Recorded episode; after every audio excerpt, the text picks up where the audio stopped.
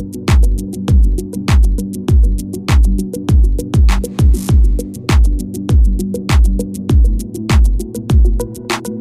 right, Justin. Well, we got another AWM Insights here, and we've been on a little bit of a roll with some series type stuff, and we haven't done a good check in recently on just what's happening in the world. And what better week? We got a Fed meeting. Uh, there's lots of data coming out this week, so it seems like we might have some volatility. Uh, and so, a good time just check in on things. You know, would love to dig in, kind of maybe some of the things that are hitting your inbox.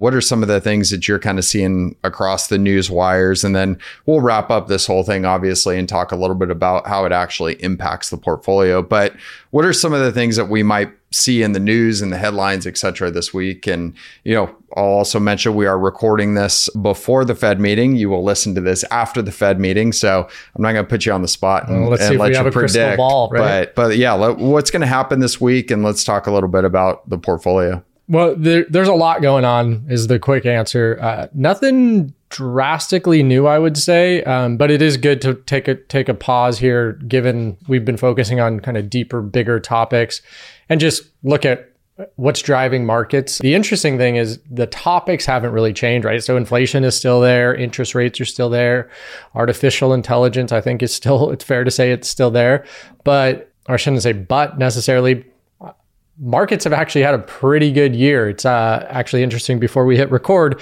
we are going through some statistics.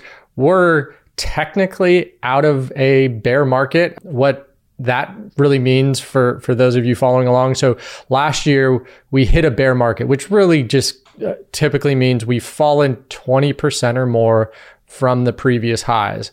That happened about a year ago actually. I think the low was June 9th in the S&P 500. Fast forward to today, we're actually 20% above those lows. And so that kind of potentially marks uh, the end to the bear market. Some people would say, well, no, it's a, a bear market rally. I'm not going to go too much more into the weeds on all these silly terms that we use within finance, but suffice it to say that markets have had a relatively good year so far. Will that continue? Hey, we'll see. Um, the interesting statistic was that once markets recover 20% from a low, they're typically at least where they are, if not higher, a year from today. Mm. So fast forward, look in your crystal ball, chances are they're going to be higher.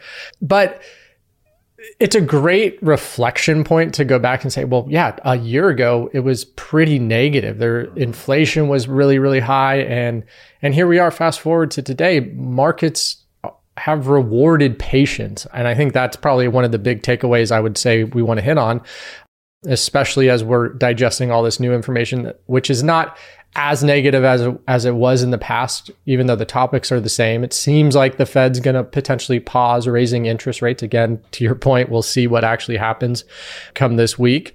Inflation appears to be easing a little bit. How quickly is it going to actually ease is still somewhat of an unknown.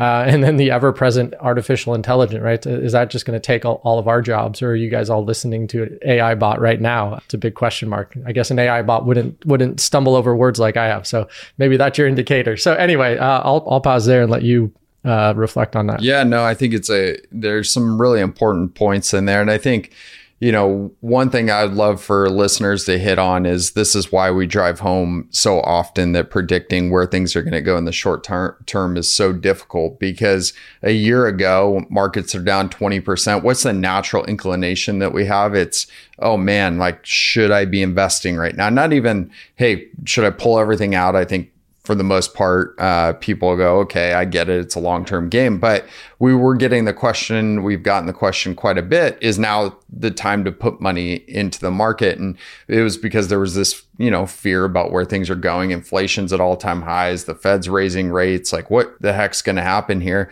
And it just goes back. Of course, it's Monday morning quarterback and looking back, but you look back and go, shoot, if I didn't participate, if I wasn't systematic in in investing my savings, then I miss out on some pretty significant periods. And we've hit on that uh, in previous podcasts. But the impact of actually missing those best days, missing this last year would have been, you know, marketably different to your wealth. So I think when we look at short term moves or short term kind of information that's happening, it can be really noisy. And this is why it's so incredibly difficult to put together some sort of portfolio where you're trying to predict things and you're moving in and out. You'd rather just be system if you want to be successful over a long term, right? You want to be very systematic about staying in the market, and persistently investing. And I would, you know, the AI thing we're kind of joking about, and you know, we we may throw AI on the end of AWM because who knows, it'll increase our valuation pretty significantly. That's but, all it takes. Yeah. You know, I think with AI, it's a great point again of consistently being in market. You don't know when certain technological shifts may may show up and that's going to impact both the public markets and potentially really impact the private markets. And to what extent you know those are going to show up. I think we're in the very early innings. Everybody's using ai it's almost like a marketing tool now to to throw that on. But there are underlying some pretty significant things happening uh, that might take 20 30 years to play out. They might take five years to play out. But you know, having a really systematic approach gives you that success over the longer term. I think that systematic approach, that term is something I'd like to sit on for a sec too and unpack. I mean, not only the last year or even this present year to date period, just go back to pre pandemic. 2020, let's say January 2020 to today, I think a systematic, diligent approach where you're not chasing fads, you're not chasing the bright, shiny object, has just proven to be a very sound way to invest money in a way in which we're trying to have the highest confidence to meet priorities, right? We want to always go back to that. Our goal here is to help you, our clients, meet your distinct priorities in a very high likelihood way. Nothing's guaranteed, but doing that through a systematic approach instead of trying to go, like you said, in and out of markets, rifle shoot various things. Not only is it incredibly difficult to get those trends right, but you're also just introducing what I always say frictions to the portfolio. The biggest friction uh, to use to call it the term it should be called is taxes. And anytime you're selling this asset and buying this asset to try and chase some some tail, if you will, it really not only is it incredibly difficult again to pick that to spot that trend guess what you're likely paying taxes as a result of that it's not something you see in that given moment. But man, it really, really, really destroys wealth over the long term as you're turning that portfolio over. So we talked a lot about it in the series around venture capital, taking a systematic approach. I think that dovetails exactly what you're saying into what you're saying around AI and and whatnot in the private markets, right? We want systematic exposure there. We don't know when and what type of company is necessarily going to take off with respect to AI, but that's probably where some of this really innovative creation and ideas is going to actually take hold. And we're going to systematically allocate there. In the public markets, yes, there's probably some exposure too, right? Some of these big chip makers, you have exposure through a diversified systematic uh, portfolio there. And so, you know, taking an even further step back and bringing it really to the present day, this is a little microcosm of a of, of the risk return dynamics that really drive all this stuff that I'm talking about.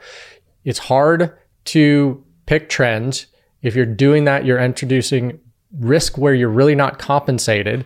But these forces, both positive and negative, are what come together into this crazy, you know, amalgamation and com- complex market and tr- give us an expected rate of return, a positive rate of return going forward. And doing it in the systematic way is where we are have the highest confidence. Yeah, I mean, I, it, preparing for this podcast, we were Uh, again doing a little bit of research and just to point to how difficult this is. I saw one news headline goldman sachs put a new s&p positive s&p target out there. So you know, they're optimistic about the future of the S&P. And then I flipped over to another website, uh, the Financial Times, and I see David Solomon, the CEO of Goldman Sachs, warning, you know, that we're going to have this uh, potential correction and all this kind of stuff. So you have the organization, the CEO of the organization, and then very smart people, you know, putting together forecasts on the other side, and they can't even agree. So, you know, it's to think about these things and try to get those short term things correct are, are really difficult. What I want to be clear as we wrap up here is it doesn't make it any easier to watch potentially your portfolio on a daily basis, though, all those stats, right? Like it's a flip of a coin what it's going to do. And so it can be anxiety ridden. We're going to see like this could happen, right? We could see inflation numbers print higher than expected this week, and the Fed could have a knee jerk reaction and throw another rate rise on there. Um, and it could send the markets into this turbulent short term kind of, you know, short term move. And it doesn't make any easier to sit there and watch that and, and kind of get wrapped up in it. But hopefully, what we're trying to do here is continue the education on yes, you're going to feel that. Then take a step back, look at it objectively, and go, you know what? I have a really good plan here. I've got my protective reserve set aside. I'm bulletproof there. I'm allowing those assets that I have in excess to grow in a growth mode over a long period of time. And this is part of it. This is why that grows over a long period of time because I'm allowing myself to actually stay in the market, stay performing, and ideally even adding additional capital as those savings come in throughout the year. So the big takeaway for today is, you know, this short term up and downs incredibly difficult to to deal with. It's, you know, the market is a co- complex being. We've talked about inflation, rates, AI, all these different factors could Even come hit in. on recessions. yeah, recessions could blow up a market or boost a market in the short term. That's incredibly difficult. But what we do know is that history tells us over long periods of time, the market does become a lot more predictive. And that's what we're building our plans upon. So they're they're a lot more solid. There's a solid foundation for that. So we appreciate your attention. Shoot us uh, shoot us a note if you got any questions. Uh, we'd love to address them uh, more specifically new phone number. So actually my personal number, shoot me a text 714-504-7689. If you're a client, you probably already have it, but we'd love to address any topics that you have. So until next time, own your wealth, make an impact, and always be a pro.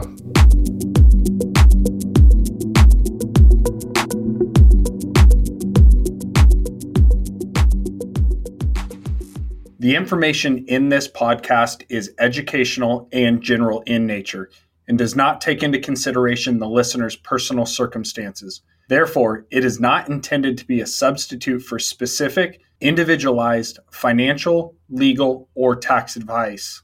To determine which strategies or investments may be suitable for you, consult the appropriate qualified professional prior to making a final decision.